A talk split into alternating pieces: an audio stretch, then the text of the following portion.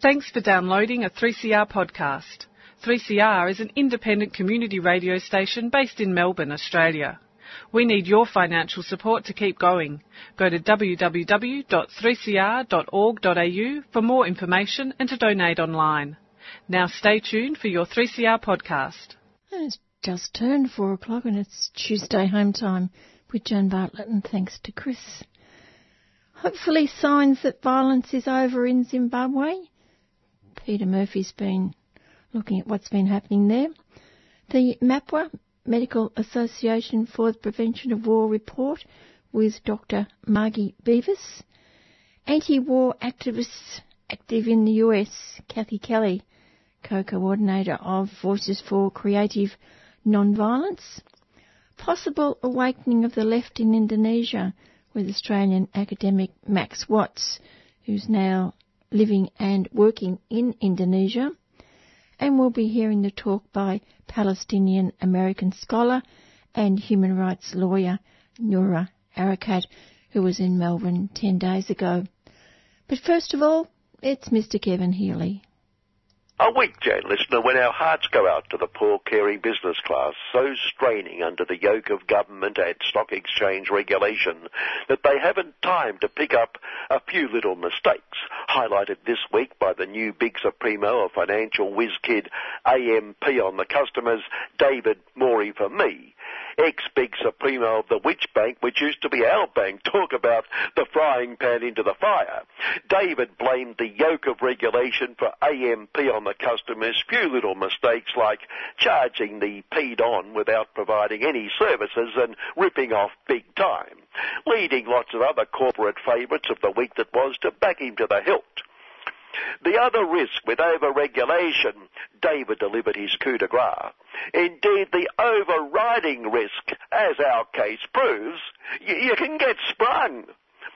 David said if new ASX regulations being mooted prevented boards and directors doing their job, whatever that is, he, AMP on the customers, would ignore the regulations just when we thought they'd never not ignored them. On miscarriages of justice, our hearts not only go out this week to the poor corporate giants suffering from regulation, but spare a thought for poor Michaelia Koch the workers, as that little raid on a union office in the full glare of the tipped-off media, Uh, Michaelia, as then Minister for Caring Business Class Relations in charge of the whole thing, knew absolutely nothing about. Nothing nothing, nothing has been referred to the DPP, the Director of Public Prosecutions, to consider possible charges. Come on, Michaelia knew nothing about it. Okay, her entire office staff spent the whole day orchestrating the whole thing, but how would Michaelia have the slightest idea what they were up to? And injustice isn't restricted to True Blue Aussie. What a miscarriage of in the Colombian Constitutional Court where the big Aussie, bloody huge profits, bloody huge polluter offshoot, South 32 billion plus, was ordered to pay damages to communities around its nickel mine. There it is, doing its bit to help the local people through the goodness of its corporate heart, and what thanks also ordered to provide permanent health care just because there's been a little bit of lung cancer and rheumatoid pneumoconiosis, which you get by breathing dust and particles, in the seven indigenous and Afro-Colombian communities surrounding the mine, especially when South 32 Bill Plus produced its very own medical report, which, surprise, surprise, said there was no connection between the mine and all this disease surrounding the mine. And South 32 Bill Plus said it's wrong that laws can be modified by a court process. Uh, which is what normally happens, but let's ignore that. And we will comply with the law of the land, but don't change the rules halfway through. A very strong argument. How dare they change the rules just because of a little bit of disease, a little bit of lung cancer and pneumoconiosis? Quite properly, poor South 32B Plus has sought to have the ruling annulled and, if not, threatens to seek international arbitration. And so, given Colombia has a long history of bending over backwards to appease great international corporates, including its military, killing workers who kick up the odd fuss about wages, conditions, safety, then the evidence must have been overwhelming, exacerbating the terrible miscarriage of justice poor South 32B plus is suffering. Can't imagine why the word suffering brings us back to this item, but nostalgic moment for us last week as a former regular, Alexander, burst back on the scene, quite properly pointing out this nation was built by a long line of Downers. That, but for the hateful parvenu socialist government circa 1972, he would be rightfully Lord Downer. So in what will be hopefully the last we hear of him, just thought we'd reflect on two of the great moments of Alexander's invaluable contribution to nation building. The first, cheering us up with his hysterical joke about domestic violence and bashing women. One of the great moments in True Blue Aussie comedy about one of the prime subjects for great humour. And didn't we fall about? Very, very funny and genuinely, genuinely contributing to nation building by being the straw that broke even for that lot and seeing them ditch poor old Alexander as opposition leader and potential big supremo. Phew, imagine. And of course, Alexander's brilliant diplomatic coup planting listening devices in Timor-Leste to assist that nation building resource giant Woodside with capital. And he sure did and does support capital. Woodside with capital and True Blue Aussie get their non-greedy hands on Timor-Leste's resources.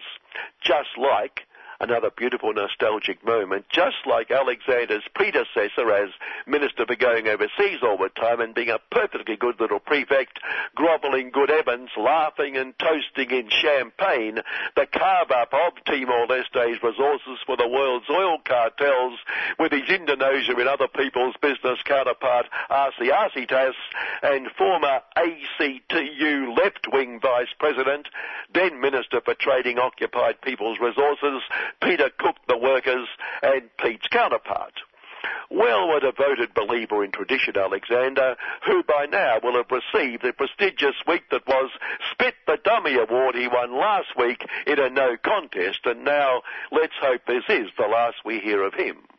On nostalgia, remember our very bad regular joke back then at Grovelling Good Evans, so principled, de jure recognition of Indonesia and other people's occupation of Timor-Leste and its violent consequences?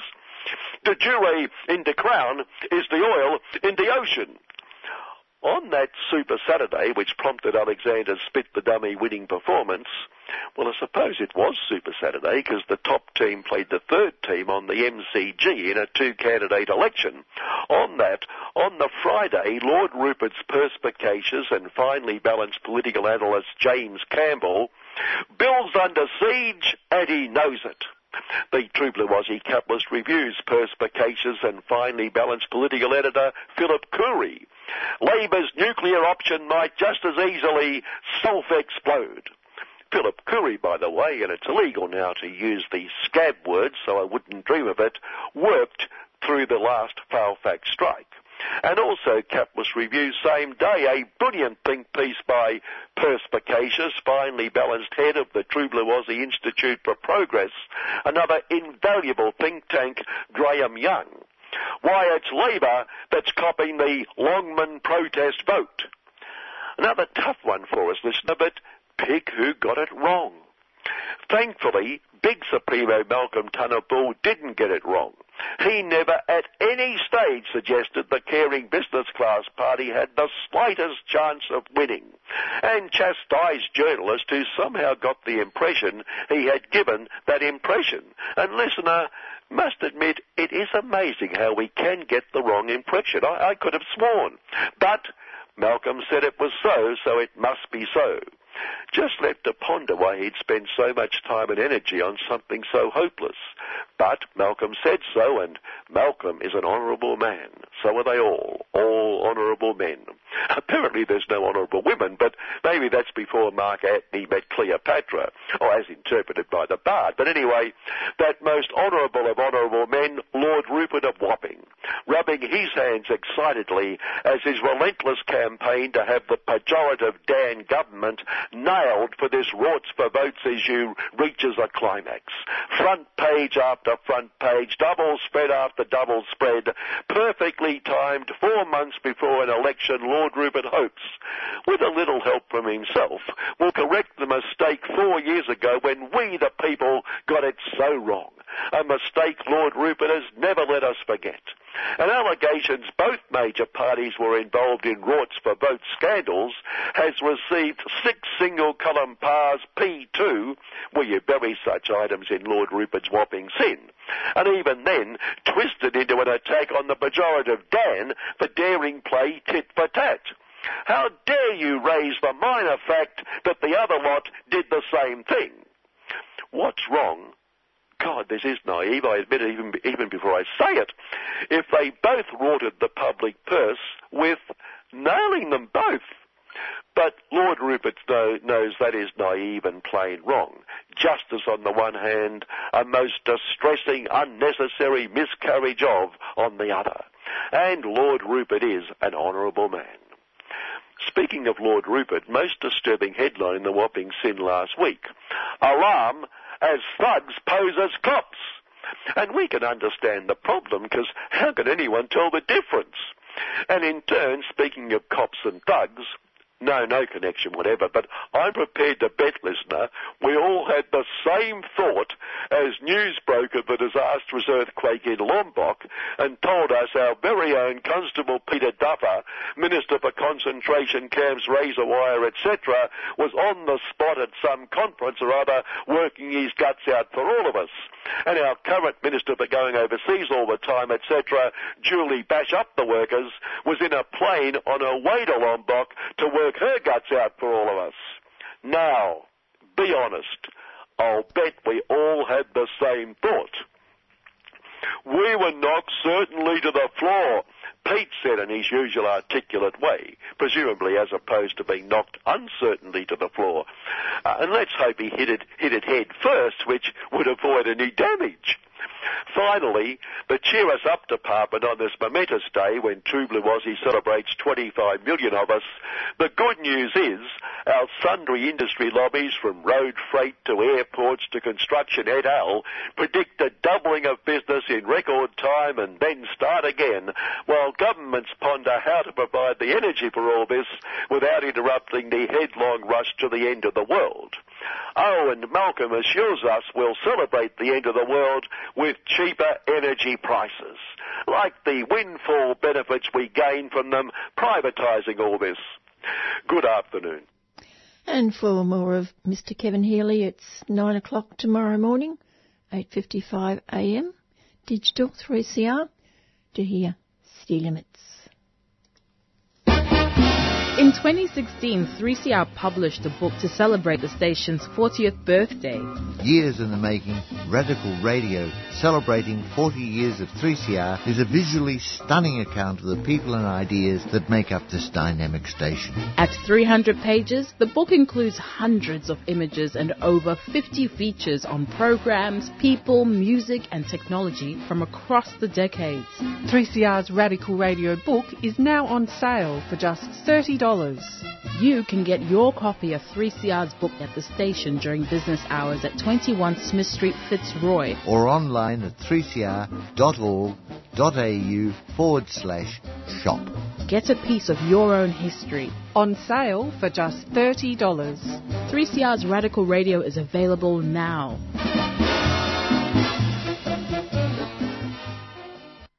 On the 4th of April, the 50th anniversary of the assassination of Martin Luther King Jr., seven peace activists entered Kings Bay Naval Base in Georgia, USA, for a nuclear disarmament action aimed at the Trident submarines that are based there. A number have been granted bail on strict conditions, the remaining languish in jails awaiting trial, possibly September, October. Then later in June, a Voices for Creative Nonviolence Action began.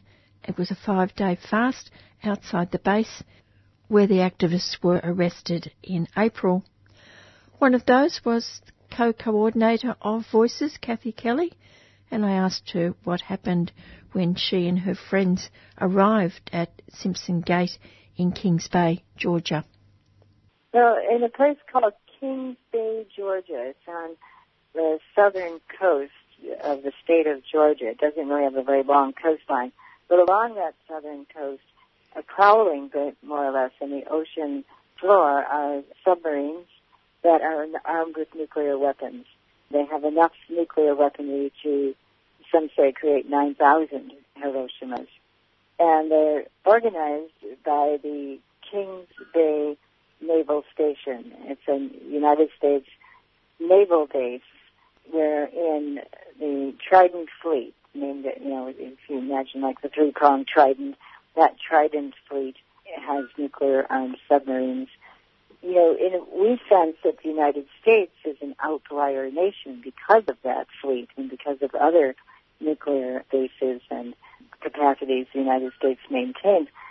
122 nations adopted in July of 2017 a treaty in which they agreed that they would work toward the prohibition of nuclear weapons the treaty to prohibit nuclear weapons. And the, the United States and eight other nuclear armed countries didn't sign that treaty. They didn't negotiate it. They, they just boycotted the whole process. A group of people following a tradition, uh, what they say in the book of Isaiah is beating swords into plowshares. That's a book from the Old Testament, and that's a beloved quote that's actually inscribed across from the United Nations building. When shall come the day when they shall beat their swords into plowshares their spears into pruning hooks. Well, this group followed a tradition of 100 previous actions and went into the naval base at Kings Bay, and they set up crime scene tape to indicate a crime is happening, know, a crime against humanity. And they poured their own blood to indicate that nuclear weapons cause bloodshed. They kill people. And they symbolically hammered on a sort of a statue of a nuclear weapon inside the base and they hung banners, and then they waited to be arrested. And they now are in prison. Three of them are out on ankle bracelets to prepare for trial. Four are still in a, a very, very primitive county jail in Georgia awaiting trial, and they probably won't be tried till October. They're called the Kings Bay Plowshares Activists. You can read about them at Kings Bay Plowshares 7.org. And these are all close personal friends of mine. I admire them intensely. And so a number of us, five in all, said, well, we'd like to do a fast in solidarity with what you've done. And we called it the Hunger for Nuclear Disarmament Fast. After we concluded the fast, we went back to our homes to work on a walk. And the walk will be from Savannah, Georgia at the General Dynamics offices. General Dynamics helping to build Trident submarines, they do that mainly in another state called Maine, also a coastal state. But they also supply the United Arab Emirates and Saudi Arabia with weapons to clobber Yemen and kill people every day. And they also contribute toward the maintenance of armed camps where families of migrants are detained and sometimes children are separated from parents. So there's every good reason to start the walk there on September 3rd and then we'll walk until September 14th and hold a rally outside the Kings Bay Nuclear Naval Station. Just to go back to your fast for a couple of minutes, you didn't stay outside the base the whole time, did you? You travelled to other places? Right. We um, held a vigil outside the jail for one day, and we went outside the courthouse for another day, and then we did three days outside the base. And what was the reaction to the various places you went? How were you received? Well, I was surprised. You know, people have been sending me emails saying, what are you doing? This is the South. but, you know, it is the South. It's a very hospitable culture in many ways. So it's, I kind of made eye contact as cars went by and I waved a lot of cars and waved and honked back. Now there were others who stopped their cars, got out, and said, "What time are you entering the base next time? Because this time, be sure you're going to be shot." You know, threatening things like that. But I'd say on the whole, there was curiosity or sort of a um, an anxiety uh, because if somebody really were to befriend us, every job in their area is related to the military, and that could have a repercussion. So, for instance, we did get very good coverage from a freelance journalist who got a story about us into a Georgia paper for the city called Brunswick. And I thought, oh, well, you know, how about some letters to the editor in response? And, you know, I had by hand in writing sample letters to the editor. I, people were afraid to sign even a letter to the editor. And that's the kind of stranglehold the military has on us now in this country. People are very afraid that they'll lose jobs. And the economy is not such that people feel like, oh, well, I could move to another place or buy a different house or set up all over again, finding education for my kids. And a lot of people that are in the military feel like, you know, maybe they don't agree with everything they're seeing, but they can't leave because they can't afford it. Have you been able to visit your friends who are still in jail and have been there since April? Well, I don't think that will be possible. I myself have spent time in federal prison as soon as that would come up on the computer. I remember one time I thought, oh, maybe I can visit friends in a state prison, and they said, no, ma'am. I said, well, could I wait in the lobby then? No, ma'am, you can't wait in our lobby. Well, okay, I'll ask my friends for their car keys and wait in the car. No, ma'am, you can't wait in our parking lot. so, I said, do you want me to stand in that cornfield over there? Yes, ma'am. so I wouldn't be allowed in. But they are allowed um, visitors. Um, they are. It's very restrictive. A man in um, that prison can have one visitor who is not his wife or daughter, who is a woman. And a woman can have one visitor that's not her husband or son, who is a visitor. So it's very restrictive. Fortunately, they will allow ministers and clergy people to go in, so, and then they can have visits with their lawyers. And I'm hoping they'll be able to have a set of time when they can visit with each other. You know, this group is very close to one another, and they need to talk with one another before they go to trial. How far are they from each other now? Well, right now, Martha Hennessy is on an ankle bracelet in Vermont. Carmen Trotta is on an ankle bracelet in New York City. Martha was able to, to travel to New York because she lives in both Vermont and at the Mary House Catholic Worker. And then um, Patrick O'Neill is on an ankle bracelet in, in uh, North Carolina. And then Liz McAlister, the widow of Phil Berrigan, is inside the Glynn County Detention Center, as is Claire Grady. And then they're not able to talk to any of the other defendants. They might see each other, although they're in different cell blocks. And then two of the men, Steve Kelly, a Jesuit priest, and Mark Colville are also in that Glynn County Detention Center. And I think those two get to talk with each other. Martha Hennessy was explaining to me that ankle bracelets aren't as innocuous as they might appear. She has been able to do gardening and visit with her grandchildren, and but there's a I think a psychological burden to knowing that you're under constant surveillance. And she said she that just the weight of the of the ankle bracelet because she's a physiotherapist. I think she said that she's been able to cope with it a lot better than the other people would have been.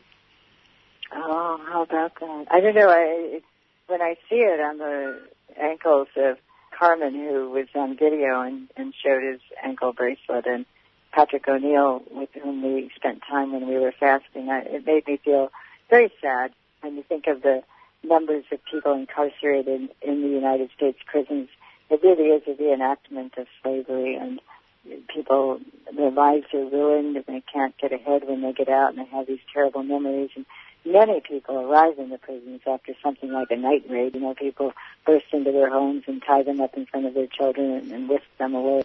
So there's a great deal of collateral trauma and collateral consequences from our prison system. So hard to educate people about the prison system, about the military industrial complex, about the consequences of our wars abroad and the war against the poor at home. I think because people are sometimes fearful, as I mentioned before, but also the media is much more prone to just drop in little sentences about foreign affairs or crucial issues and then focus a lot more on sports and entertainment. And that's Kathy Kelly, co-coordinator of Voices for Creative Nonviolence, speaking to me about her latest adventure, pointing to the dangers of nuclear armed submarines in the United States and her friends in various jails and around the world, around America and others with dreadful ankle braces on them. You are listening for 2 3CR 855 3CR on your digital. You can be streaming on 855. No, you can't. 3cr.org.au you can stream and you can have a podcast also which comes from 3cr.org.au and have the podcast put into your computer and you can listen to it at any time you like. There is one other and I'll find that one out for you in a moment. But the time now is just on 26 minutes past 4 o'clock.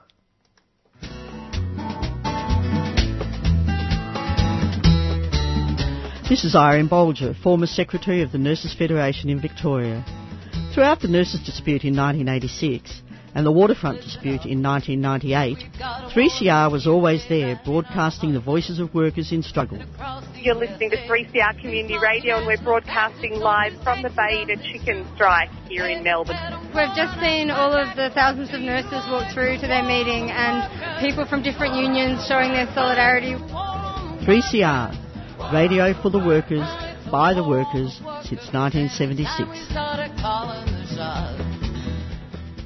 And that fifth one where you can listen to Tuesday Home Time and all the other programs on 3CR is called Audio on Demand, which means that for a whole week, this program and any other program is there on the internet at 3cr.org.au and then after a week it comes the next program. So you've got all those choices, no excuse to tell your friends about the ways that they can listen to 3CR, even though they mightn't be able to listen at the time of 4 o'clock on a Tuesday.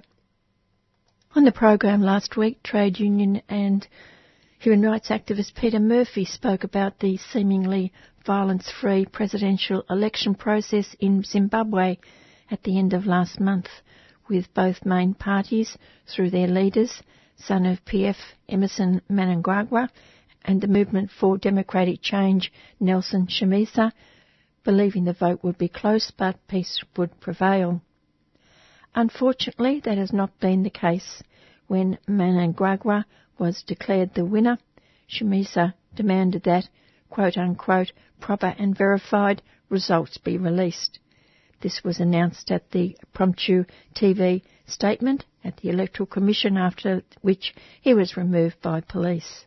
I spoke again with Peter this morning and asked him what has transpired in the past couple of days. There's been a return to calm in Zimbabwe and a lot of commentary uh, from many sides about the election result declared by the ZEC on Thursday being okay. But there was a, a seven day deadline in which the candidates could lodge objections to the courts. And so uh, on Monday, the MDC alliance objected to the uh, declaration of the election for president, and uh, apparently for about 20 of the National Assembly seats. And there's two weeks in which this will be resolved by the court. And um, in this period, then uh, the inauguration of uh, Emmerson Mnangagwa as president has also been postponed until after that's resolved. I think it's now postponed to the end of August. There is uh, some reporting that uh, you know, offered Nelson Chamisa a, a ministry uh, in his government, but that uh, Chamisa had rejected this because he thinks he's the president. And um, but I think we're at the level of rumour at the moment because uh, there's no no direct statement to, the, to that effect coming from Mnangagwa's camp. I think that uh, these are the important developments the, the, the issues, issue of the election is not resolved, but it is going to be resolved through the Court of Appeal. Very disappointing for everyone concerned, though. You were talking last week about the, the peaceful election process, and then it turned ugly. Yeah.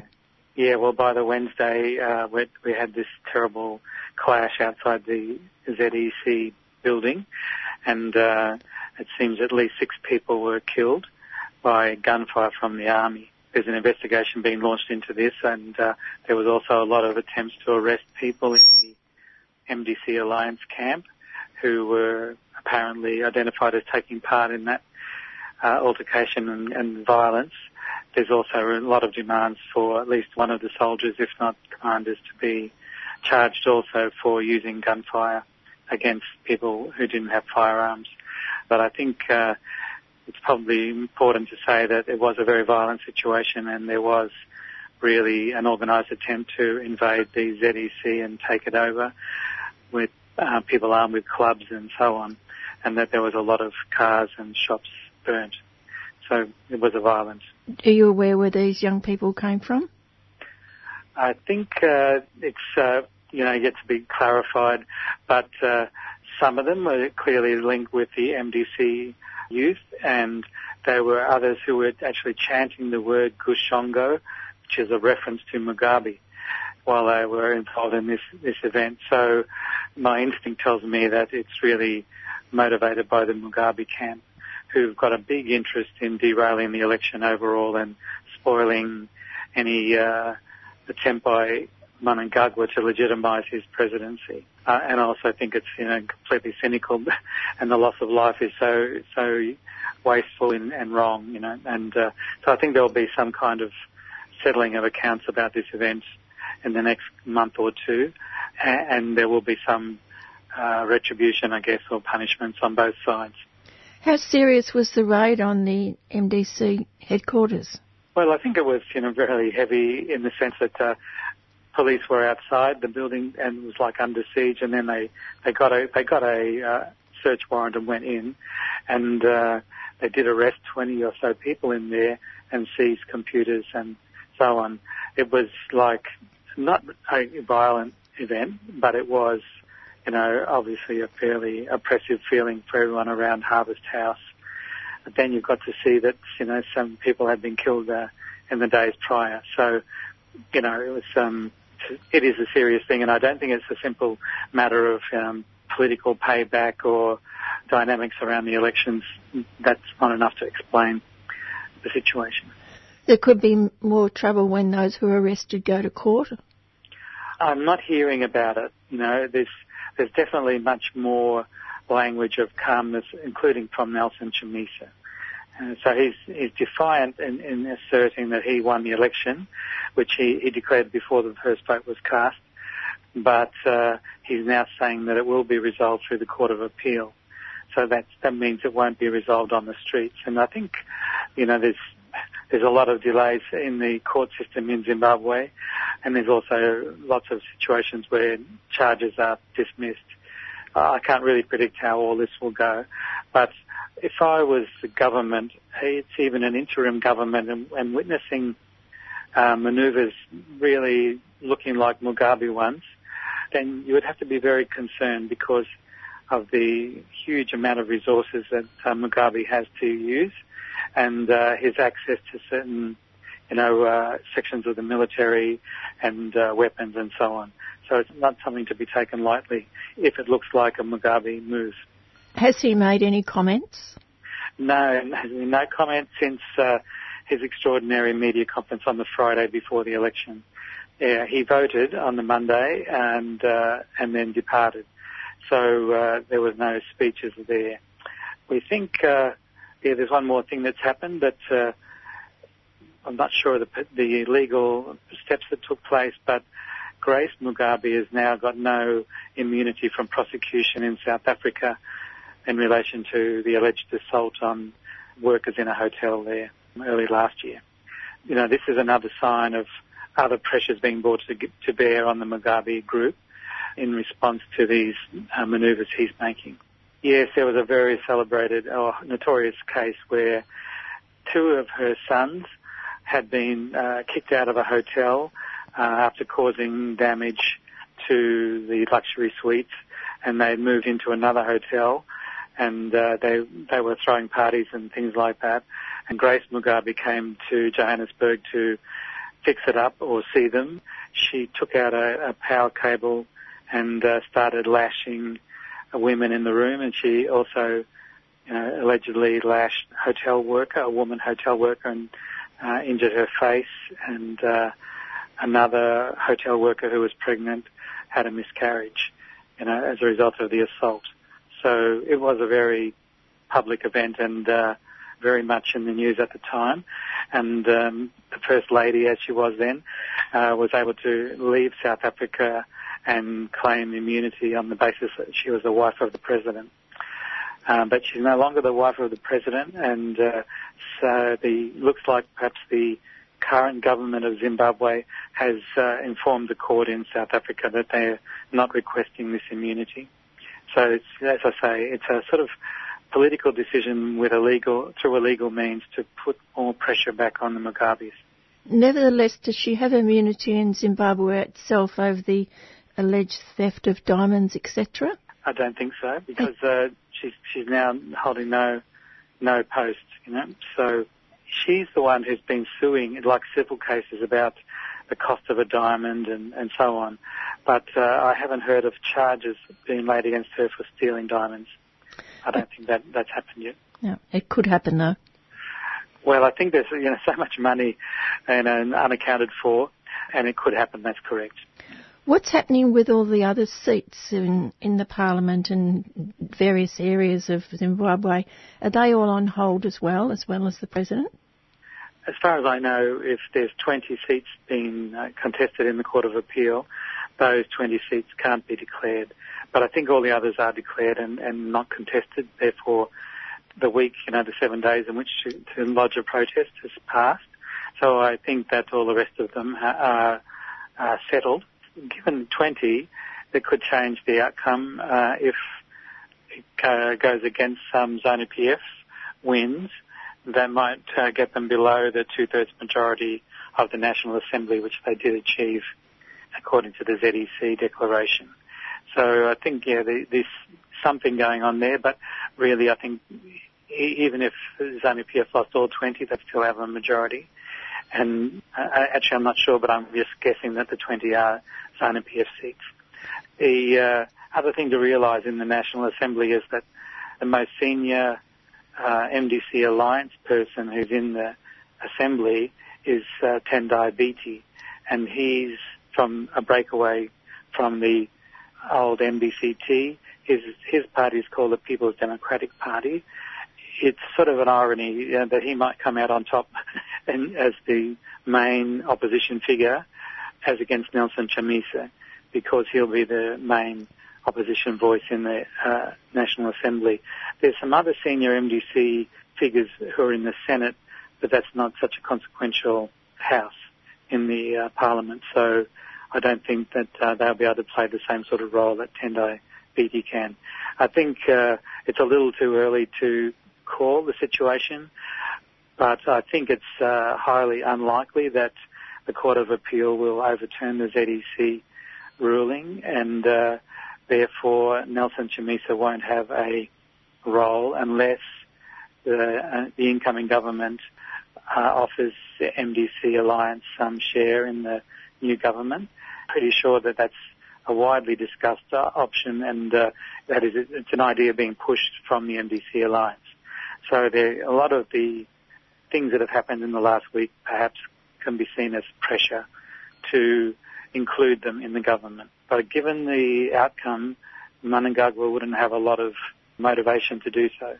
There's other things to consider too. That is, well, just who are all these M- uh, ZANU-PF people who are now in the National Assembly, and uh, how will they interact with a, a Mnangagwa government? And it may well be that um, he wants other people as well uh, as ZANU-PF people in his government for broader political management purposes, and um, it, that might be a really good thing. Uh, it's just that um, you know the, the really the terrible violence last Wednesday has certainly poisoned the situation a lot. Maybe with the air will clear in a couple of weeks, and, and we'll see. But without an, the inauguration, you know, we've got really an interim government through all of this month, and we'll have to wait till September now, at least. If the Court of Appeal did overturn it could uh, order a new election for the president, and that could be held on September 8, which would have been a runoff date. Could be that the court finds that the count was in error and that uh, Mnangagwa didn't get 50% plus. That would cause a runoff too. Um, but if they found the whole running of the election was at, in fault and uh, there's just a new election required, there could be more than two candidates again. And while a level of uncertainty continues, it means that the, the business of government is sort of a bit of a stalemate. I think so. And this, given what's happened, especially last Wednesday, there's no way I think that uh, the international business community is going to, you know, smile on Zimbabwe now. It's going to have to wait till something's clarified about the character of the government and uh, the obvious violent potential in the situation, you know, would be uh, putting off investors. Uh, but I think um, the bigger question is not so much the investors as the attitude of the governments of the Europe and North America and South Africa towards the incoming government. And if there's a really a, a new attitude of confidence, trust that this new government could make a difference, that is, it could, it could really cut back on the corruption and have a stable plan for the recovery of the economy, then government-led help uh, could lead the IMF and World Bank and therefore the broader international community back into some kind of managed recovery plan. That is what's needed. So, you know, I, I would still say that from the outside, all of us should be looking to that as the way uh, that things can get better. And uh, it's very unfortunate that the election so far hasn't really made it clear that that's possible yet. Thanks once again, Peter. Okay, thank you very much, Jen. And that is Peter Murphy from Sydney, trade union and human rights activist, talking about the recent election in Zimbabwe. And hopefully everything is going to quieten down now and let the people get on with their lives. It's 442, 3CR. The 2018 Melbourne Anarchist Book Fair is on the 11th of August at the Brunswick Town Hall. Stalls, books, projects and organisations fighting for a better world, here and abroad. Come for the stalls, stay for the workshops. Topics ranging from Indigenous struggles and decolonisation, climate change, anti-racism, unions, feminism, refugees, Anarchy 101 and so much more. Interested in a stall? Email us on info at amelbournebookfair.org. That's info at amelbournebookfair.org. Or message us on our Facebook page, Melbourne Anarchist Book Fair 2018, a 3CR supporter.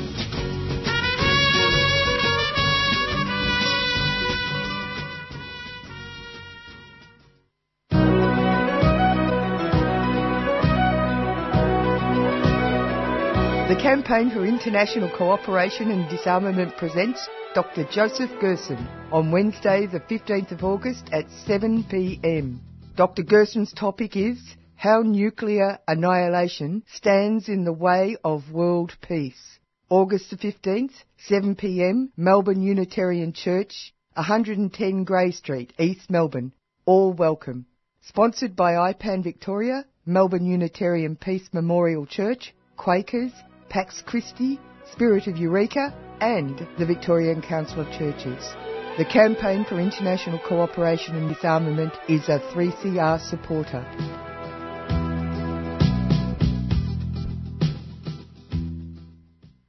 Monthly analysis of issues of war and peace with the Secretary of the Medical Association for the Prevention of War, Dr. Margie Beavis. First, Margie, if possible, Australia being drawn further and further into the US orbit, new military missions in Afghanistan and Iraq, they're always announced as non-combatants. We're just there training Afghans and Iraqis to kill ISIS fighters or kill their own citizens. Yes, I think we do get increasingly involved. I mean, even domestically, the troops that we've now got record levels of US troops in Darwin. Started off with just 200 Marines rotating through in 2012, and we're now up to almost 1,600. And this is, yeah, Australia is just sort of drawn in, we're joined at the hip. And the strategic significance of having forces in Darwin even is not really being examined. Everybody's just accepting it. It does lock us in even more to what the US decides to do, and we have very little control over our own foreign policy. Defence budget is, is ramping up enormously. It's gone up by 6% this year and is, is continuing to ramp up for the next 2025. Yeah, it seems the so-called allies are all being told, you know, spend more money on military and make sure that we, this is US stays on top. Yes, and also it's, it's completely obscure how much money we're spending to support these US troops in Darwin. The, the, certainly both Obama and Trump put a lot of pressure on Australia to pay more to be part of the US alliance, and, and really there is a significant argument that in fact being part of the US alliance may make us more of a target rather than less of a target. Just thinking again about Pine Gap and its strategic role in nuclear weapons bombing and in drone bombing. And yeah, yeah, I think we need to, we really, there was no debate when the US troops arrived on our soil. It was just announced by Obama and then announced by Gillard. There was nothing in Parliament to say, did we want to have American soldiers on our soil? And certainly there's been very little discussion of whether we want to continue Pine Gap to be part of the drone killings in the Middle East or to be part of the nuclear weapons targeting. And we have to remember that it was an Australian government who agreed to it in the first place. Oh, yeah. I oh, mean, yeah. a, a Labor government. Yes, yes, yes, definitely. Where is the Nobel Peace Prize at the moment, Margie? We had originally thought that the Peace Prize would be at the Hiroshima Day event, but Tim Wright, the ICAN campaigner who is helping with signatories to the treaty, the, the United Nations treaty, he's taking it with him to the Pacific Island Forum, which is being held in Nauru, and there it's going to be shown to Pacific Island nations and their representatives, which is really important because the Pacific Island nations were very important in getting the United Nations Treaty over the ground, and they're also Pacific Island nations who have suffered terribly from nuclear weapons testing. So, whilst we're very sad not to have it at the Hiroshima Day event, we're actually very pleased that it's going to be going to the Pacific Island Forum because it's a very powerful symbol of how important the nuclear weapons disarmament is.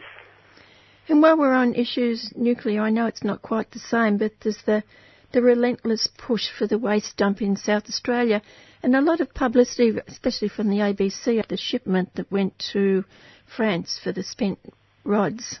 Yes, the, the continuing lack of planning is extraordinary. We have no plan for disposal of this waste, and what's really tough on these South Australian communities is that they are at, at, risk, of significant risk of being left with a temporary storage site for these, this intermediate level waste. The, government is proposing two co-located facilities, one for the low level waste, which needs to be kept safe for 300 years, and what they're proposing there fits with world's best practice. But the much bigger issue that's sort of like the main game is the intermediate level waste, which has to be kept isolated from the environment for 10,000 years, more, more than 10,000 years. And this is effectively being put in a temporary storage shed. And the government promises that we'll, down the track, develop a disposal plan. But it hasn't yet. It's been trying to find a site for this waste for 20 years. And yet again, there's another shipment going off to France where it will be reprocessed, but it will come back here. I mean, every country has to take responsibility for its own nuclear waste because it is so toxic. And there's a lot of enormous pressure being put on these communities to take this waste. And what's really interesting is there's going to be a vote in August. And with that vote, the government just, I think, must be very concerned because initially they promised 15 jobs, and suddenly, a couple of months ago, it became 45 jobs, which is hard to believe. But also, then last week, I think the beginning of last week, they announced they were going to, instead of giving $10 million to the state government, they were going to give $31 million to the local community, which again suggests they're getting pretty concerned they may not win the vote. So this is a very highly contested process. There's a Senate inquiry looking into how bad this process has been. And I feel very sorry for the community because there are people who understandably think the jobs would be fantastic and who think the money would be a big boost to the community, and there's others who are very concerned about the future of their communities and what this means for their children and their grandchildren. So, and their grandchildren's grandchildren, and it'll go down the line. So it's really, as I said, highly contested, and has split previously harmonious communities. I mean, there's family families that are split. There's marriages that are having difficulties. There are lifelong friends who are not talking to each other. So it's very, very divisive and, and has been a terrible thing for these communities. And what are these communities? There's two in Kimber, which is a grain growing district about an hour west of Port Augusta. And there's one, Wallerberdina near Hawker, which is at the foot of the Flinders Ranges. That site particularly is, is completely absurd because it's, the location is in the most seismically active part of Australia on a floodplain that's prone to enormous flash floods and very close to surface groundwater, so if there's any leakage, it would be very easy for it to get into the groundwater, and finally, very close to some really important Aboriginal sites. So it's sort of like, what are they thinking? If you had to pick a bad spot in Australia, that one particularly is bad, but also that people of Kimber are concerned about what this facility would do to their reputation as, as clean, green grain growers. Are you aware what other countries who produce this waste do with their waste? Mostly it's put into dry cask storage and stored at the site of the reactor. There are a number of countries who are developing waste. There's two countries, Sweden and Finland, who are probably going to open proper deep, and I'm talking four kilometres down, waste facilities, and, and, I think Finland will be first with Olkiluoto in about 2025, and Sweden will probably open theirs more around 2030. But they've been working on getting proper deep disposal for their own nuclear waste for about 40 years.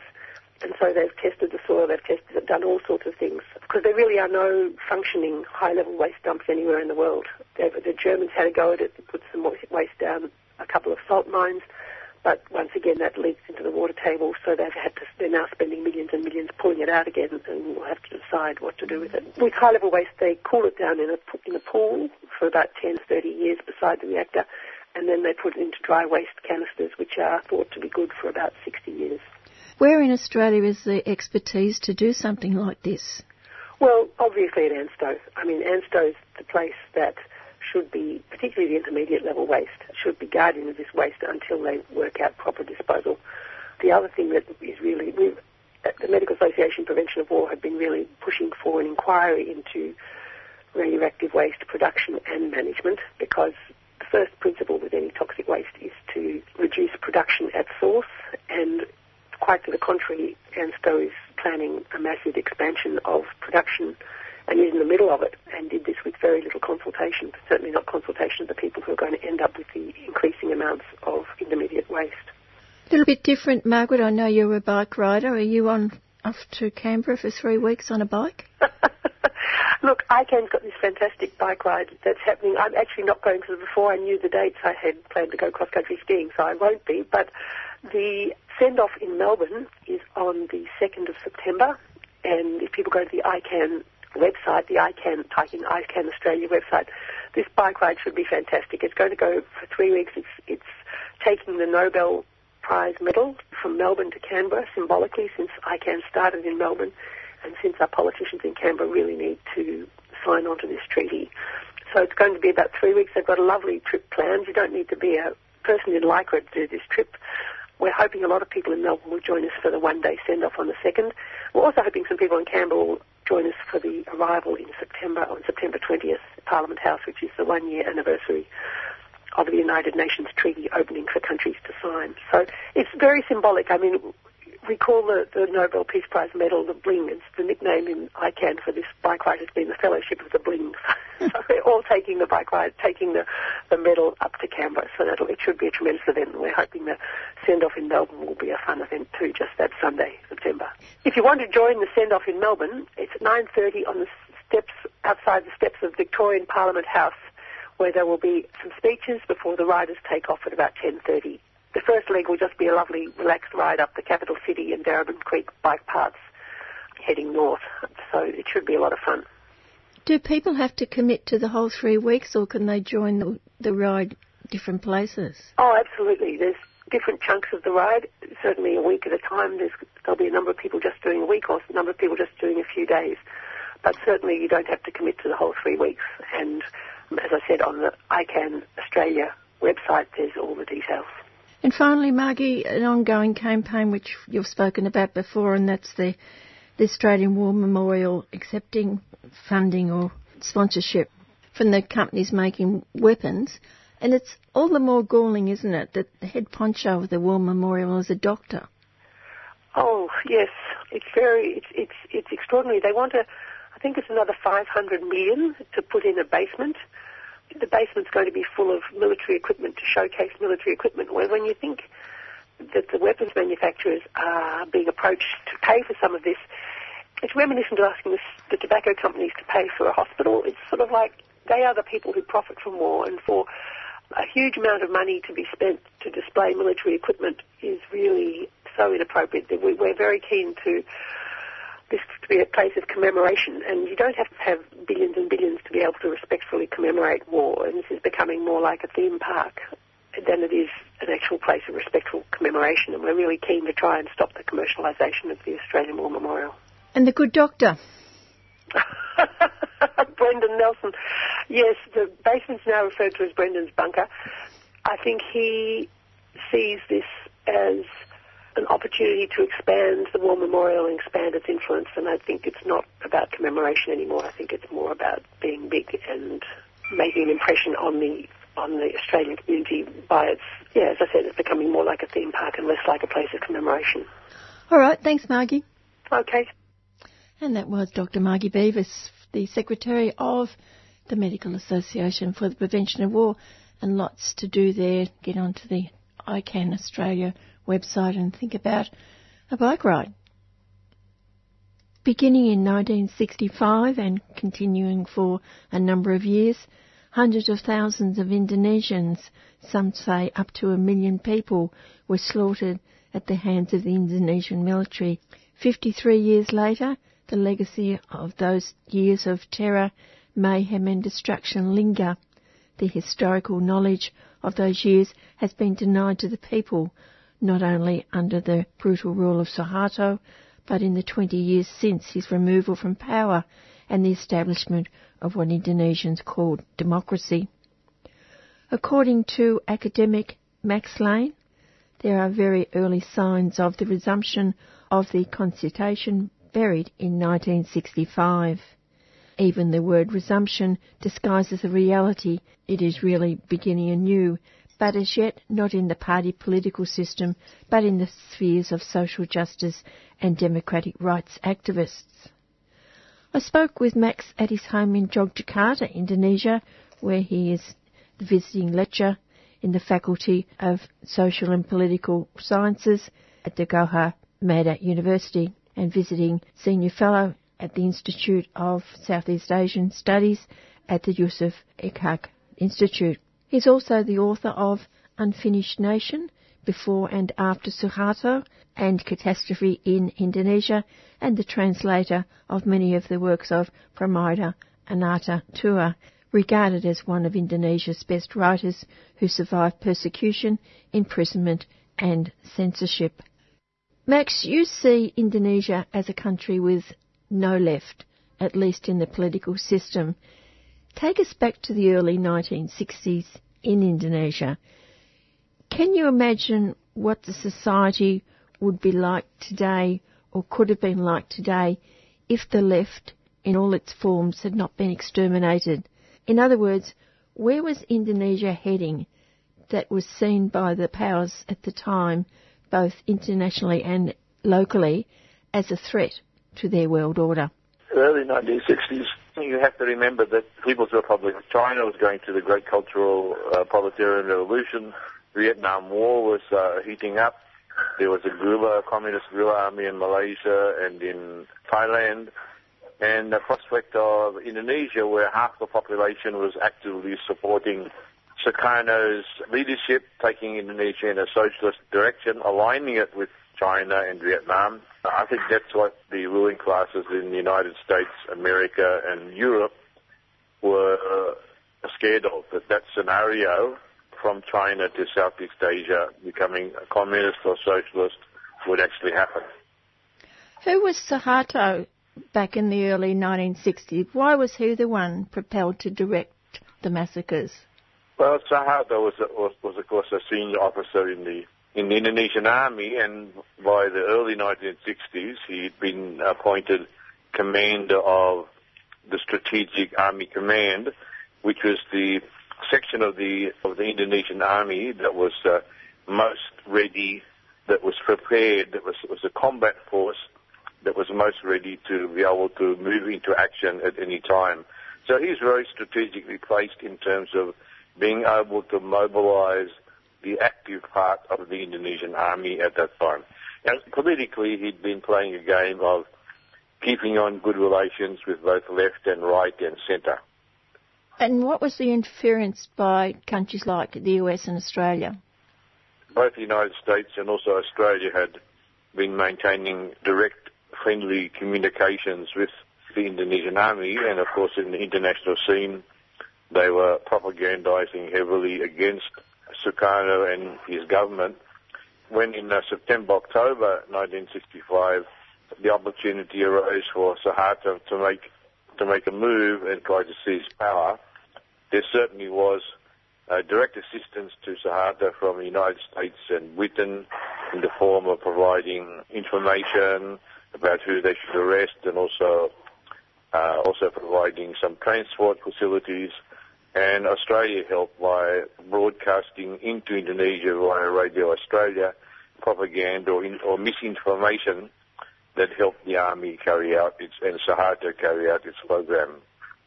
We talk about 1965, but it was much more than 1965, wasn't it? The massacres. Well, the actual massacres themselves mainly took place late 65 and through uh, 1966 and a little bit into 1967. The uh, Communist Party tried to rally a guerrilla resistance in 1968, and that was put down, and there was another, some more arrests then. And then, of course, uh, having eliminated the the very large left, with, with maybe a million people killed and tens of thousands arrested, there was 33 years of pretty solid dictatorship by Suharto and the army until 1998. What happened to all those who were arrested? Were they finally released or did they die in jail? Most of those who were in prison were released in the, in the, in the late 1970s. Of course, there were deaths in the prison camps, but the majority were released in in the late 1970s, although they had severe restrictions put upon their activities.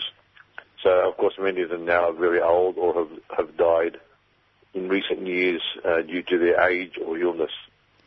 And what have Indonesians been told about that period of their history at this time of 2018? What do people know?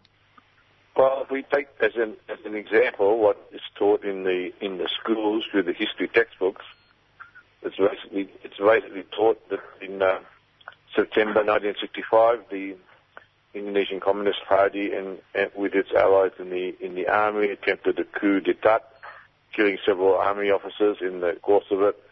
But that that coup was suppressed by President Suharto, who saved the country.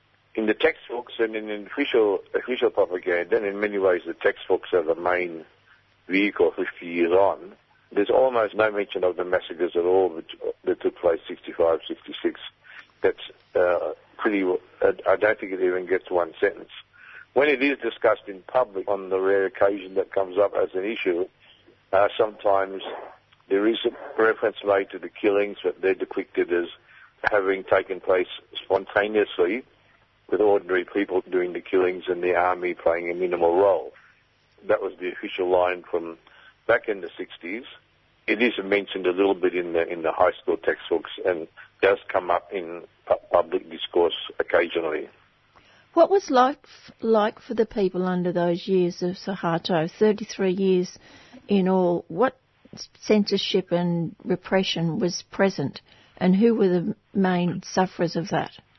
The main thrust of the political system during that period was basically aimed at doing away with or minimizing or negating as much as possible any participation in, po- in politics by the popular classes, by workers or peasants and so on. So only three parties were allowed. Only one trade union was allowed, which was under strict government control. There were not, only one peasant union was allowed, which was under strict government control. So basically, in terms of ordinary people being able to carry out a political struggle for their rights or improvements in their conditions, that was pretty much pretty much impossible because the organisation simply didn't exist. sometimes there would be single factory strikes or present or st- struggles in this or that individual village, which were usually repressed pretty harshly. It was university students who would take on the, the big national issues, and there were movement uprisings in 74 and 78, and then again through the course of the 1990s, that happened again with, with students joining with some workers and peasants in actions again, and it was that 1990 student movement that finally created enough uh, opposition for the Indonesian ruling class to give up Suharto to try and bring some peace to the country to stop the opposition escalating. What did that repression of many sectors of society mean for the development of Indonesia in an economic sense? Well, from the 60s on, Indonesia basically pursued a policy of integrating itself into the global economy uh, on conditions that were set by uh, big capital in the United States and, and, Western Europe in particular. So the economy has grown pretty steadily from the 60s through to now at maybe between 4 to 6% a year. But the growth, if you to look at the, the, the quality of the growth, it's basically been a growth in the export of commodities, minerals, timber, uh, palm oil, and so on, with uh, only very modest growth in manufacturing. So you've got a very thin form of development despite the actual growth in the overall size of the economy. But even after that 30 years of 5% growth, you still have a situation where the per capita income averaged out is still only $4,000 per year. And then when you take into account how that fairly minimal wealth is uh, redistributed, then the majority of the population are, you know, living in on a bare minimum of an income or only slightly above that, with very little prospects in the future for their children or grandchildren. What about in the rural areas? Big populations? Indonesia is a very big country, and the conditions in the rural areas varies very much from island to island one thing that did happen during the early of, of Suharto was the green revolution in rice production. So rice production increased dramatically during the first 10 years of his rule, which did have a softening impact for a lot of people living in the rural rural areas. But the big problem now is, of course, that as the population has grown, Indonesia has 260 million people. A very large proportion of the population has had to move to the towns because rice agriculture and other agriculture just cannot absorb labour. So they've moved to the towns. So you have a very large urban population, maybe 50 to 60 percent of the population now lives in medium and large towns or cities, which is very different than it was in the 1960s. So you've got a, a very big semi-proletarian or informal sector, again living on quite minimal minimal incomes. How did the Chinese segment of the population cope under those years of Suharto? Well, the Chinese community was also, their fate was depended on what social class they belonged to because if you were a Chinese a capitalist, like a Chinese Indonesian businessman, you were protected by the Suharto regime, so a big proportion of domestic business, domestic large businesses, in Indonesia during the 70s and 80s and 90s was able to be grown by Chinese Indonesian uh, business people, often collaborating closely with the Suharto family or one of the other dominant families. So that was, um, if you're in that class, you could say you were uh, benefiting, benefiting quite a lot from the, the Suharto period. If you were a Chinese Indonesian working class person or middle class person or professional, how would you suffer? You, you face the same problems as the rest of society, but in addition to that, you faced some institutionalized discrimination so that no one was allowed to use uh, Chinese language script. There was Chinese uh, holidays, religious holidays, and so on were were not celebrated. So there was a, a sort of suppression of Chinese culture during that period, which was basically operated as a form of oppression on the Chinese community as a whole, but it, the burden fell most on the um, Chinese lower middle class and, and working people. There's quite in some islands there's quite a lot of Chinese peasant farmers and so on. It, it depends on which island you're talking about. Can you talk a bit more about the events leading up to Suharto's demise in 1998?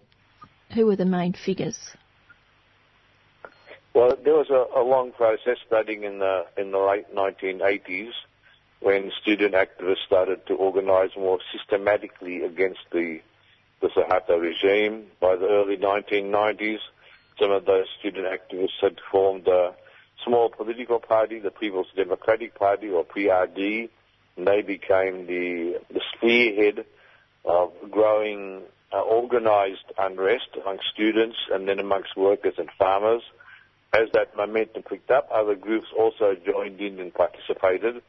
So that by 1996, 1997, there were several very large, very, very, very large uh, demonstrations, protests, mobilizations, strikes, which started to undermine the stability of the Suharto regime, which then gave courage to some of the members of the elite who were disenfranchised from Suharto, people like Megawati Sukarnoputri and Abdurrahman Wahid, various, you might call them loyal opposition figures, became more emboldened as the student movement became, uh, got stronger and stronger. And then um, basically the, the student protests combined with protests by ordinary people exploded in 1970, 1998, scaring the Indonesian ruling class quite a quite a bit that they that they might escalate.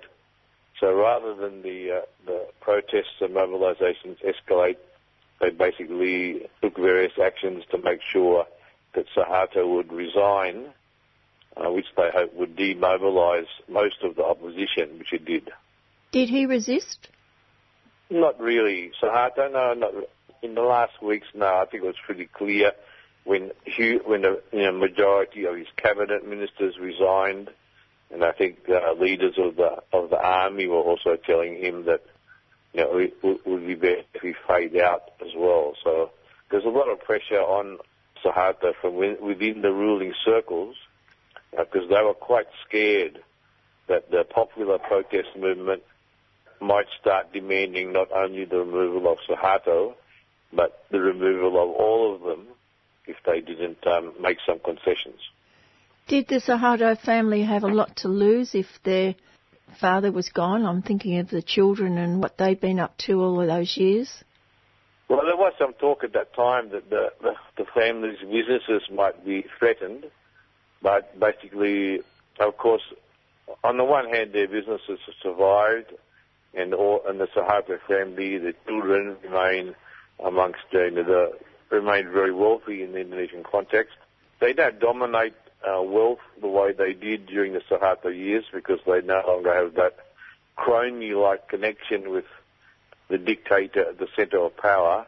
But they're still quite they're quite still quite substantial businesses. They're still uh, very wealthy people in the Indonesian context. They're no longer the most wealthy like they used to be, but they're certainly extremely wealthy people in the business world today. You've written that slowly the genesis of the struggle to dig up the legacies the country has been denied have begun. Can you explain that?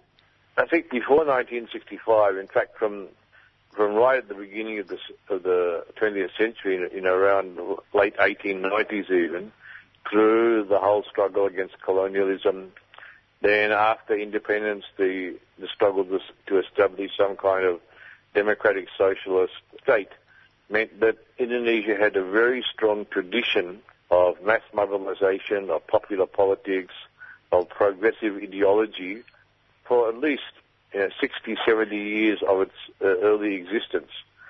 Uh, after 65, because of the killings, the bannings of so many books and writings and, and thinkers, and uh, 30, 33 years, in fact, you could say it's now 50 years really, of an education system and a media which just refuses to talk about that 60 years of progressive and popular politics means young generation now simply have they have really no idea of the history of Indonesia beyond the previous 10, beyond really the period they've experienced themselves. Even the struggle of the opposition to Suharto during the 70s, 80s, and 90s, they have uh, very little familiarity with. Although I must say, there's certainly you can see amongst high school students and young university students today a definite increase in interest in finding out about all of that. And where do they have to go to find out? The bookshops and the internet. There are a lot of independent booksellers now selling all sorts of books that you know, 10 years ago you wouldn't dream of finding in Indonesia. And of course on the internet, uh, many groups, individuals, publishers are putting up all sorts of uh, Indonesian language as well as English language material on the internet. So it's not difficult. If you want to find out about that history now, it's not difficult to come across the materials you need, either in the bookshops, not all the bookshops, but there's a lot of new independent bookshops and publishers now, or on the internet. Can I ask you, Max, when and why you became involved and interested in Indonesian politics and society? Uh, just by coincidence, you know, like in the 1960s, late 60s, early 70s, like thousands of other university students at the time, we backpacked through Southeast Asia, and and um, my backpacking was slightly different because I was actually studying Indonesian language and history at University of Sydney. So when I backpacked through Indonesia back then, when I was 17, 18, or 19 years old, or whatever I was, the fact that I was studying the country brought me into contact with uh, Indonesians who were political, and I made made many uh, friends with politi- uh, Indonesian political activists, and that's really what um, kept me in touch with Indonesia all these years. And then when I became more politically active in Australia itself, and seeing that Australian foreign policy was so tied to supporting a dictatorship in Indonesia and supporting that dictatorship's occupation of East Timor, then my relationship with Indonesia, which was from the very beginning political, became even more political. How were you able here in Australia, or perhaps going to Indonesia, to interact with those activists prior to the downfall of Suharto? Ah, well, it, you know, uh, Indonesia was always a country seeking the maximum number of tourists. So, you know, their, their immigration and visa policies always made it relatively easy to get into Indonesia. So it's just a matter of, of, uh, being based in Indonesia and, and uh, being based in Australia and going back and forth. That wasn't a particularly uh, complicated problem. I did work in Indonesia a couple of times in the early 70s and in the early 80s, but during the 80s and 90s, it was a question of going back and forth, keeping in contact with people by phone and email and so on. It, it was, yeah, basically a back and forth kind of situation. What happened to those young activists of the late 80s, early 90s through to 1998? Where did they end up? All over the place. Some got uh, impatient or disappointed and frustrated with uh, their political trajectory and, and uh, went and joined conservative and right-wing parties. Some dropped out of politics altogether. Some have become active in uh, NGOs. Uh, some have become civil servants in, in, in um, different ministries. Some have become academics. But also, we have to note that although if you want to compare it with the 1990s, it's probably a minority of that particular group, but there is a, quite a few who become who who are active in one of the three or four of the left-wing political groups that that are ongoing, or or become trade union leaders, or leaders in human rights uh, movement organisations. So they dispersed a lot after 1998, but with a significant grouping staying active in progressive politics and playing a role in the rather hard task at the moment of rebuilding that.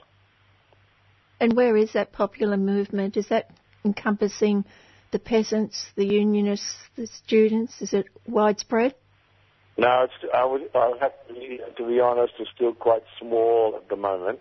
The progressive, there are progressive trade unions, but they're quite small. There are progressive uh, farmer unions, but they're quite small. There are three or four progressive university student organizations, but they're also very small. So it's, it's been stuck at a rather small scale for the last several years, and I think that might continue for, for at least a little bit longer before um, we start to see a momentum again. The problem now, of course, is that you have to convince people to change the whole system. You know, in uh, before 1998, you could present the argument that the country was suffering because you had a dictator, and the issue was to get rid of the dictatorship. Well, you don't have a dictator anymore. Are, except in West Papua, there are almost no political prisoners in Indonesia.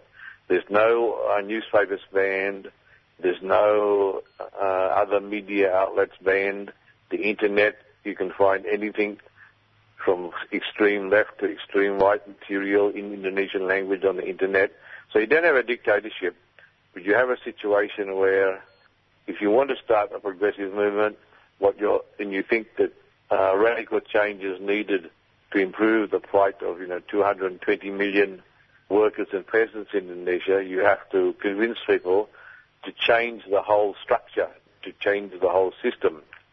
And that, of course, is, is a harder task in the current uh, climate than convincing people under a dictatorship that you need to get rid of a dictator. Is radical Islam in Indonesia strong? Yes, of course. Indonesia has always had a two or three conservative Islamic political parties back right back from the 1920s until now. Uh, in elections, conservative Islamic political parties get 25 to 30 percent of the vote.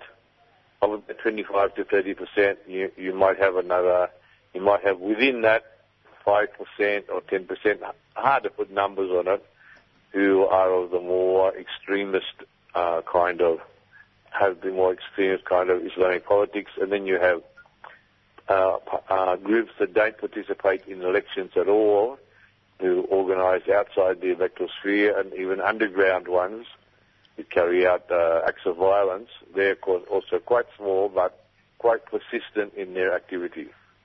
Finally, Max, at the same time, we've got a new Suharto preparing to stand for Parliament. Tommy. Yes, the, the Suharto family actually has actually established two new political parties, uh, which have managed to get registered for the elections which will be held in 2019.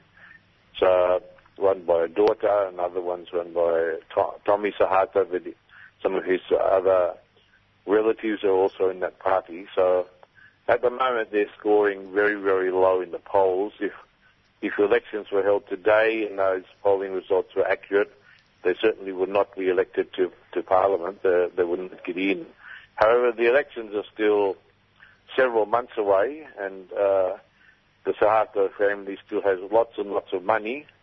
And I think during that eight months, we, it's hard to predict exactly what they will get up to, what the tactics will be, what the manoeuvre will be. I'm sure tons of money will be spent about. Tommy Suharto himself is standing in an electorate in Papua, in West Papua, uh, where the where the uh, you know the, the numbers of people are not so in, a, in an electorate are not so high, and who knows with spreading a lot of money around, what might happen. But at the moment in the pollings, in the polling, they don't they don't register as uh, significant political parties at all. Not at the moment, anyway. That's all I have, Max. Is there anything you'd like to finish with? No, that's that's fine. Thank you. Okay. And that's Max Lane, former Australian activist and academic, now living and working in Indonesia. And it's 24 minutes past 5 o'clock here at 3CR. Last month, two influential Palestinian women visited Melbourne. The first we heard on the program last week, Dr. Olfat Mahmoud, the director of the Palestine Women's Humanitarian Organisation in the Burj Barajneh refugee camp in Beirut, Lebanon. Nurse, educator, and the author of Tears for Tarshiha, the town where her grandparents and other family members were forced out at gunpoint in 1948 and like all Palestinian refugees, refused the right of return by Israel. The book is available through wilddingopress.org.au. The second woman, who you will hear in a moment, is Noura Erakat, a Palestinian American legal scholar, human rights attorney, and activist, writer, and much more. She spoke at the Theaterette at the State Library, and what follows is slightly edited talk by Noura. Thank you so much, Nasser. Thank you to all of you. What an honor it's been to be here. I've been in Adelaide, Sydney, now Melbourne, and I must tell you, you might need a reminder from somebody coming in from far away in the outside. You are doing incredible work just phenomenal work in shifting the needle culturally, socially, politically on these questions to integrate the question of Palestine from this far distant issue to something that is co-constitutive with everything that we believe justice is comprised of. So I applaud you for this phenomenal work that you're doing and allowing me to be part of the legacy that you're creating here on this settler colonial island. So what I'm going to do is something that helps us think through Palestine intersectionally. And in the work that we're doing as a global human movement, where none of our issues and our struggles are, are actually disentangled works here. And so how do we think through that? In late September 2017, U.S. President Donald Trump called on NFL, National Football League owners, to fire players who took a knee during the national anthem. It was yet another Trump display of vulgar disrespect and abuse. Late night comedy show host Trevor Noah, in response to this, made light of the situation, putting Trump's call in context with the critique of ESPN correspondent Jemele Hill, who was put on probation because she criticized Trump by the news network, by the sports news network, as well as mass protests across the U.S. Trevor Noah summed up his segment with a poem. He said, It's wrong to do it in the tweets. You cannot do it on the field. You cannot do it if you've kneeled. And don't do it if you're rich, you ungrateful son of a. Because there's one thing that's a fact. You cannot protest if you're black. And in that moment of sarcastic commentary that has come to epitomize our most trusted news sources, our comedy news sources, our parodies, I was struck with the parallels of my own experience as a Palestinian. Like other Palestinian activists, our protest seems to generate more ire than the conditions propelling us into action. If any of you saw an interview I was able to do with the Australian Broadcast Corporation that was clearly on display, where the newscaster was more concerned with attention in the Human Rights Council of Israel's violation than he was of Israel's human rights violations. Almost everything that we do in protest has been framed as a risk, a threat, a potential lawsuit that for generating discomfort. As if we, marginalized communities, are mere shadows of an actual body that experiences pain. Consider that during the height of one of the largest prisoner strikes in Palestine in April 2017, when 1,000 prisoners inflicted harm on their own bodies to demand basic rights, the Israeli government declared that it would discipline the prisoners for their deviance. Instead of lauding Palestinians long and excessively chastised for failing to be more like Gandhi, Israel's intelligence minister demanded, quote, the death penalty for terrorists who joined the hunger strike. In the United States, in July 2017, the Senate proposed anti-BDS legislation to make participation in the boycott of Israel a felony, punishable by minimum civil penalty $250,000 and a maximum criminal, criminal penalty of $1 million and 20 years in prison. Far from applauding our global, nonviolent, grassroots movement, Netanyahu has declared it the second most significant threat to Israel after a nuclear capable Iran. 22 states have passed anti-BDS legislation to trample from the top down what they cannot defeat from the bottom up. As I listened to Trevor Noah and witnessed yet another attack on black protest, I was struck by the resonance of Israeli and U.S. tactics, government and societal, that criticize and criminalize protest in order to obscure the root causes of violence that shape our lives and as a means to perpetuate an oppressive status quo. Intersectionality invites us to think about the entwinements of our oppression, not the sameness of our condition, about the similarities in the modalities of repression.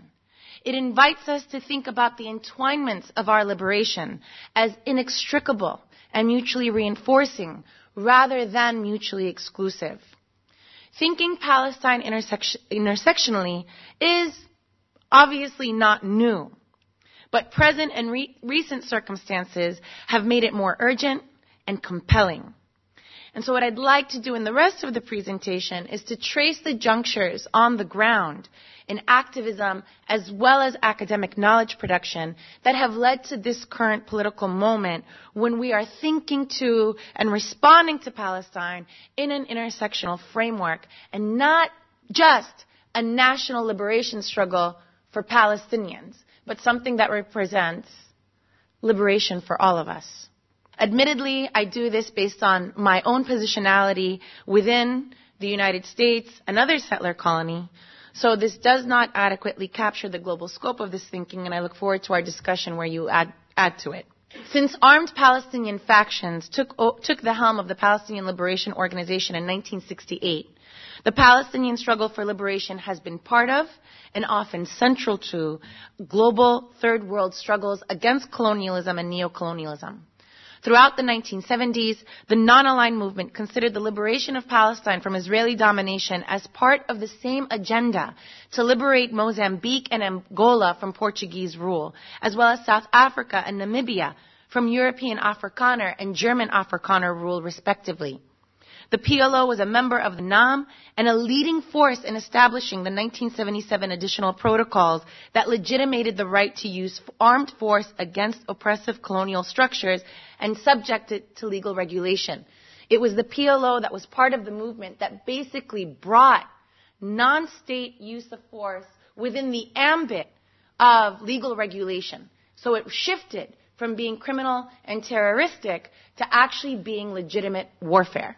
We forget that today, obviously, for obvious reasons.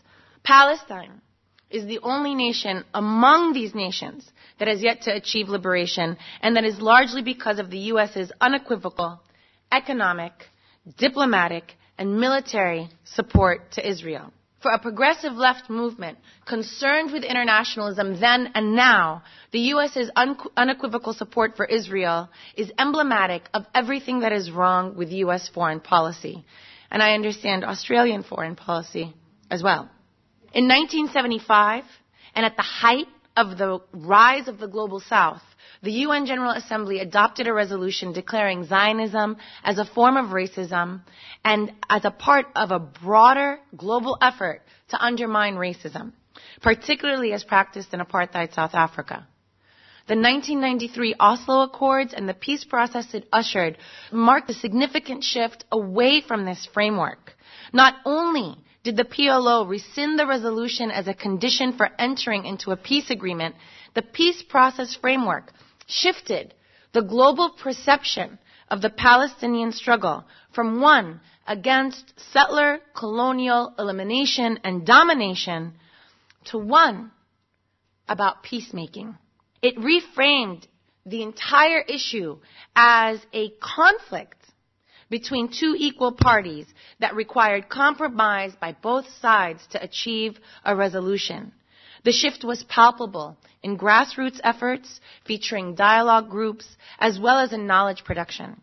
According to a search on ProQuest, which is a, um, an academic search engine, the number of journal articles on Palestine, and specifically if you search for conflict resolution and peace building, spikes from 100 records for every decade between 1967 and 1989 to 900 records a year between 1990 and 1999.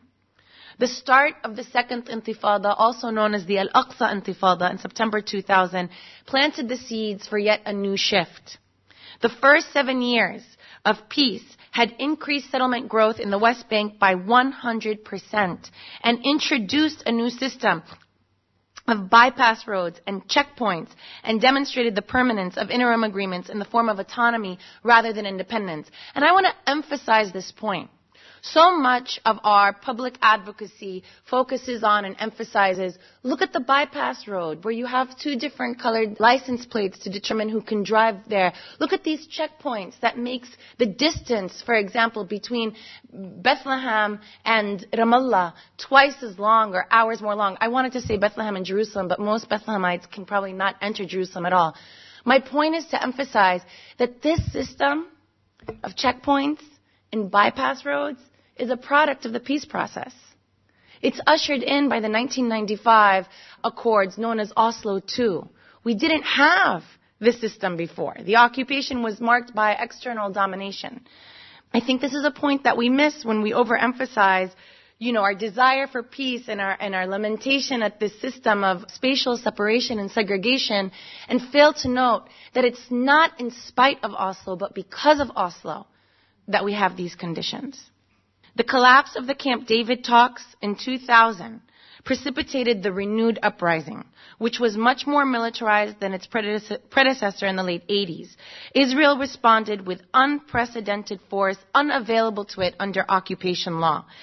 It created new law, literally created new law for fighting terrorists and in effect a new means of maintaining colonial dominance. It didn't declare its confrontation with Palestinians as war. Because if it did, it would have to adopt one of two frameworks. Either it's a non-international armed conflict, in which case it could do almost anything it wants, as Syria, the Syrian regime is doing to its population right now, and it's called a civil war. Or it would have to recognize this as an international armed conflict against guerrilla fighters.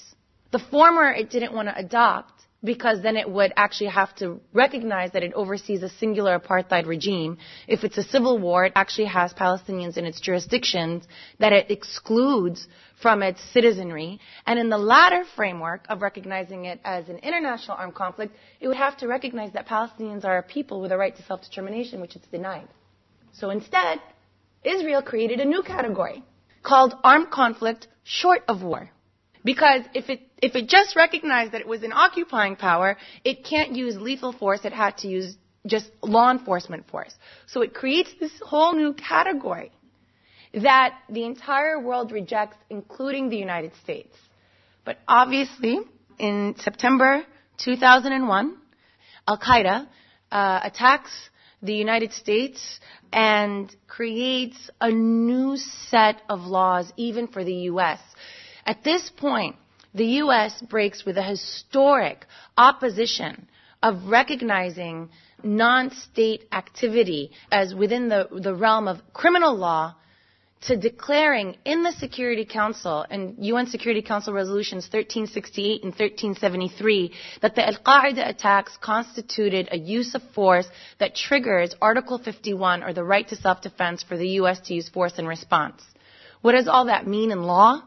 It means that the U.S. is shifting from criminal domestic policing of what it considers terrorist activities to militarized force against those activities. What does that do on the global scale is that it gives the belligerent the opportunity to use the military force, but makes sure that the, that the target can't use that force in response. And we can argue whether or not we think that's useful, necessary, da da da da da. The distinction here and what the International uh, Court of Justice determines in its 2004 advisory opinion on the route of the wall is that Israel, because Israel tries to draw on these Security Council resolutions, that Israel cannot do that. Because Israel is responsible. It is actually obligated to protect and is responsible for the law and order in the occupied territories from where its uh, threats emerge. But of course, Israel keeps pushing back and is creating new law that now we recognize, and that's obviously captured when we think about what it's doing is the use of extrajudicial assassinations. But instead, we know them now as targeted killings. You are listening to a talk by Noura Erakat, a Palestinian American legal scholar who was in Melbourne last month. Israel's knowledge production, industry, its military, and its political forces immediately seized the opportunity to collapse its novel military approach with the U.S.'s war on terror. Together, with the siege and murder of Yasser Arafat, the peace process experiment was effectively over by 2001, notwithstanding ongoing farcical attempts to hold it up on stilts. The end of the peace process, in my opinion, has engendered two distinct trends. One is the framing of Palestine as a national security issue, and the other is the return to Palestine as a justice issue. Regarding the former, between 1990 and 1999, there was a total of 655 records, scholarly and media, framing Palestine as a security matter. But now, search in ProQuest irregular combat, asymmetric conflict, counterterrorism, and that number skyrockets to 5,456 records between 2000 and 2009.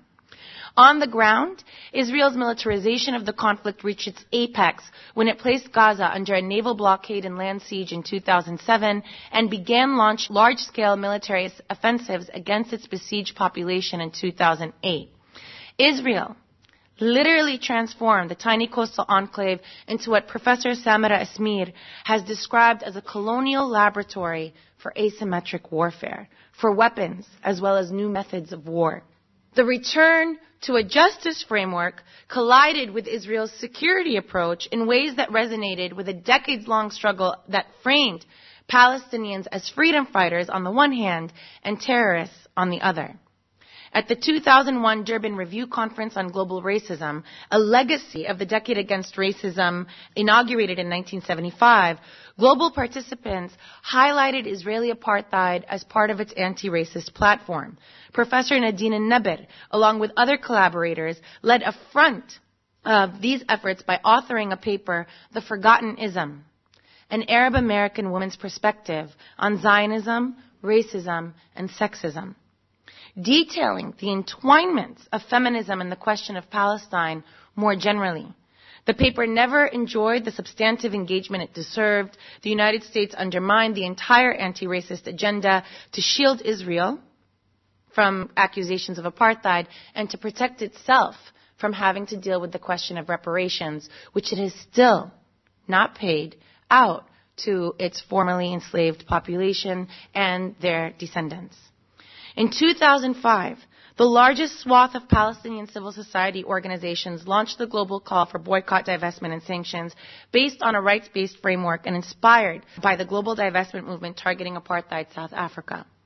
Knowledge production also evidenced this return to an, a justice framework, whereas scholars published 78 articles concerning Palestine as a case of settler colonialism between 1990 and 1999, that number spikes to 952 scholarly articles published between 2001 and 2009, thanks to the efforts of scholars like Mezna Qato, Omar Jabary Salamanca, and Kareem Rabie, who are among a multitude of scholars who are doing this phenomenal work in knowledge production, and every piece from every angle counts when we're doing this work.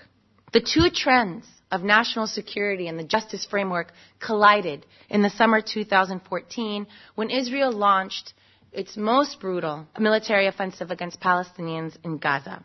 And when the Black Lives Matter movement congealed into mass protests in Ferguson, Missouri, in response to yet another state sanctioned murder of an unarmed black boy named Michael Brown especially because of activism on the ground, a resurgence of black Palestinian solidarity commenced, and with it a more acute understanding of Palestine as a case of settler colonialism and structural racialized violence. The systematic and untenable nature of Israel's wars on the Gaza Strip, together with the most right-wing Knesset vowing there will never be a Palestinian state, ever, ever, ever, ever, I emphasize that because Israel keeps saying there will never be a Palestinian state, and Palestinians keep getting asked why don't they recognize Israel as a state, even though they did that multiple times over. Anyway, the ironies are, are endless. But this made ever more clear the fallacy of the peace process. The result was the steady ascendance of understanding Palestine within a justice framework. The resurgence of black Palestinian solidarity, which is specifically a phenomenon in North America, uh, featured delegations to the region, knowledge production, cultural work, and joint protest that culminated in the summer 2016 when the BLM endorsed BDS as part of its platform for black lives. Significantly, several establishment Zionist institutions denounced the platform. It was a 36,000 word platform authored by the Movement for Black Lives in the United States about their demands of what black liberation would look like that went from police abolition, reform, education as a constitutional right, basic security to housing and food. And of that 36,000 word document, all the mainstream media emphasized was the BLM's endorsement of BDS and its characterization of the conditions of Palestine as genocide. And slammed, slammed the movement, rescinded funding, canceled events, threatened them. And I must tell you that in this moment, I, they weren't ready for this. The movement did not expect this backlash.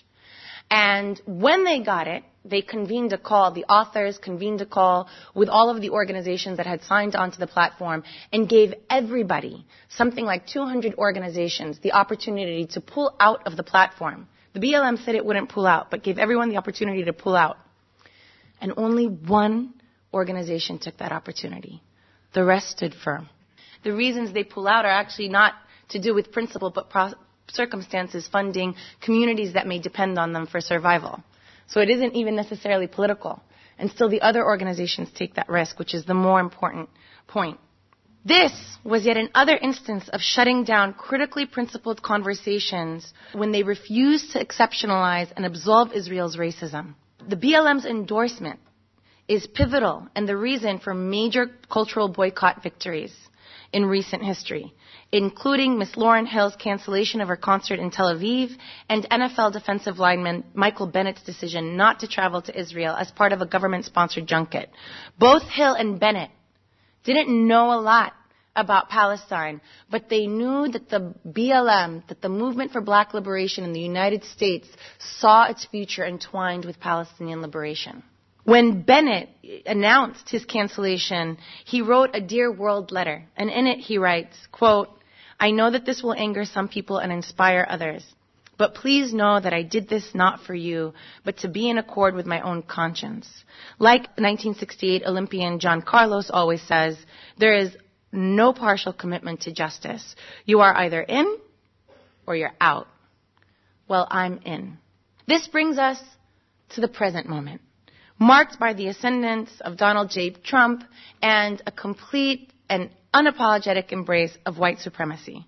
The Trump administration has waged a barefaced and frontal assault against indigenous, black, Muslim, and Latino communities. It has fomented hostility against Iran, though, I think by accident, has achieved some sort of rapprochement with North Korea rolled back a commitment to climate change and emboldened white supremacist movements in the United States. So even if the state's not doing it, the spike in the number of white communities and individuals who feel like they can call the police on black people doing the most basic things, like distributing newspapers, having a barbecue, all without a permit, and not understanding that when you call the police on black people in the United States, it becomes a 50-50 chance of life and death based on a, a single unexpected move. But it's emboldened them to do that. Because if the president and the government does it, then it's okay for them to have these feelings. And this reflects, frankly, and we can talk about this, but this reflects the inadequacy of the law in order to actually dismantle racism. In the United States, we, we never dismantled racism. We had an enfranchisement law in 1965 and the end of de jure segregation in the Civil Rights Act in 1964. That's it. We removed impediments to equality, but we didn't ensure equality or equity. And we're seeing it. We're seeing the inadequacy of that kind of law-based approach to justice. But for better or for worse, this movement and what Trump is doing and this rise in white supremacy has further entrenched the question of Palestine into a progressive left movement driven by an intersectional analysis, best exemplified and captured by the case of Rasmea Odeh. I have a lot of love for Rasmea. She's a Palestinian freedom fighter, a former political prisoner. She's a torture survivor, including sexual torture. She spent two decades in the United States empowering Arab immigrant women in the Chicago area.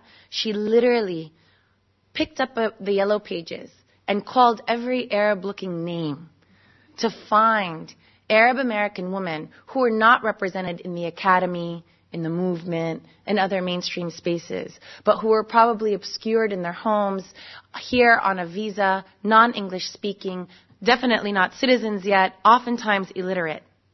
And she creates an organization of 800 Arab women, Yemeni, Iraqi, Palestinian, Sudani, in the Chicago area. This is a woman who's leading from the bottom up quiet, quietly as an unsung hero. She's also accused of planting a bomb in a Jerusalem market in 1968. She was released in a prisoner exchange, and the confession that actually leads to this indictment was the result of the extreme torture imposed upon her.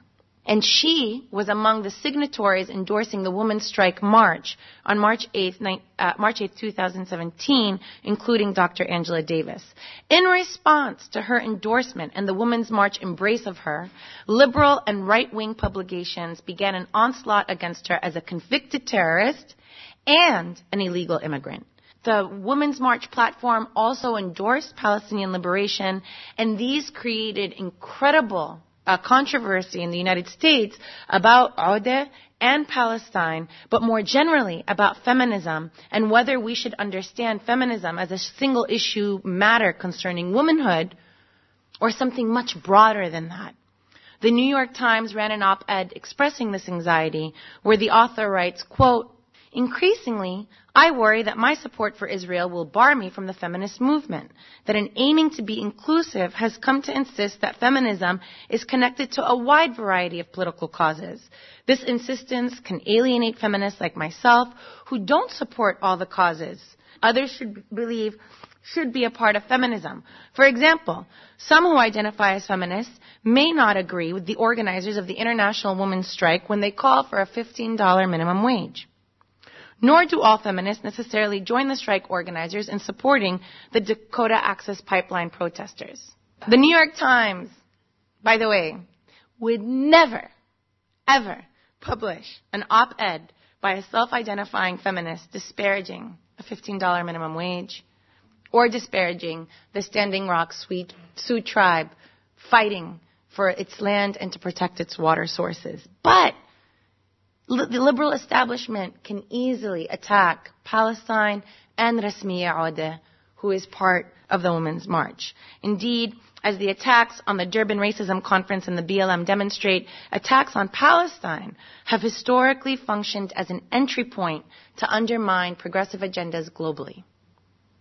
It's the back door when you can't do it and a frontal offensive. But in this political moment, there has been little tolerance for the disaggregation of a progressive platform.